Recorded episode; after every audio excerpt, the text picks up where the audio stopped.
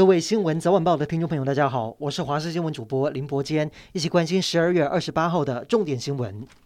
艺人宋少卿酒驾肇事，他在今天凌晨跟朋友到 KTV 喝酒欢唱之后，竟然开车上路，还追撞前方在停等红灯的计程车。虽然双方都没有受伤，但是警方获报到场，不止认出来肇事驾驶就是艺人宋少卿之外，还闻到他酒气冲天，酒测值高达零点九五，依公共危险罪移送地检署复讯之后，以三万元交保。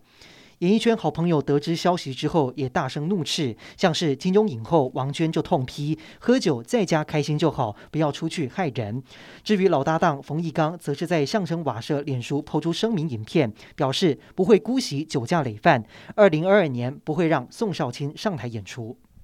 艺人瑞莎成立的瑞星体操协会旗下解约的选手还有家长向周刊投诉，瑞莎利用选手塑造个人形象。不仅如此，瑞莎自称自掏腰包两百万元无偿教学，却被家长拿出账目反击，瑞莎有收教学费用。面对指控，瑞莎在脸书上面回应，遭到恶意言语攻击，强调她只想为孩子做努力，也透过经纪人回应不实指控，会寻求法律途径。国内疫情今天本土加零，但是新增十九例的境外移入，其中有十六例是突破性感染。而我国空手道代表团染疫人数再加一，目前已经有十三人确诊。指挥中心也公布最新的基因定序结果，再新增十四例的 Omicron 个案。境外移入短短两周就已经累积四十八例的 Omicron，其中七人是空手道代表团的成员。指挥中心不排除是选手到哈萨克比赛，进而交互感染，因此建议体育署提供快筛。试剂，方便选手在外地有症状就筛。未来也将在专家会议讨论是否缩短国手第三季间隔的时间。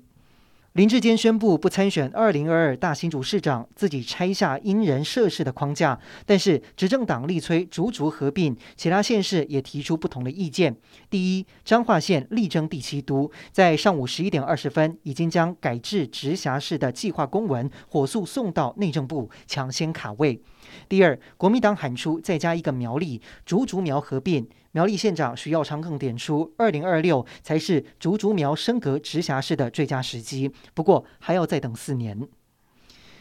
台股今天站上万八，还创下了新高，以一万八千一百九十六点作收，大涨一百四十七点。除了股市之外，十一月景气灯号也连十红，主计处更上修二零二一年经济成长率，上看百分之六点零九。只不过在各项经济数据都走高的情况下，还是有民众对经济成长没有感觉。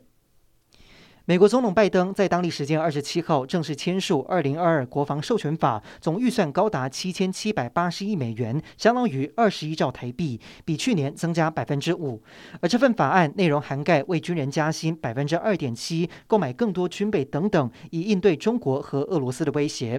而面对中国文攻武吓的台湾，法案也建议美国国防部邀请我国参加明年环太平洋军演，并且强化台湾不对称作战的能力。对此，总统府。表达诚挚感谢。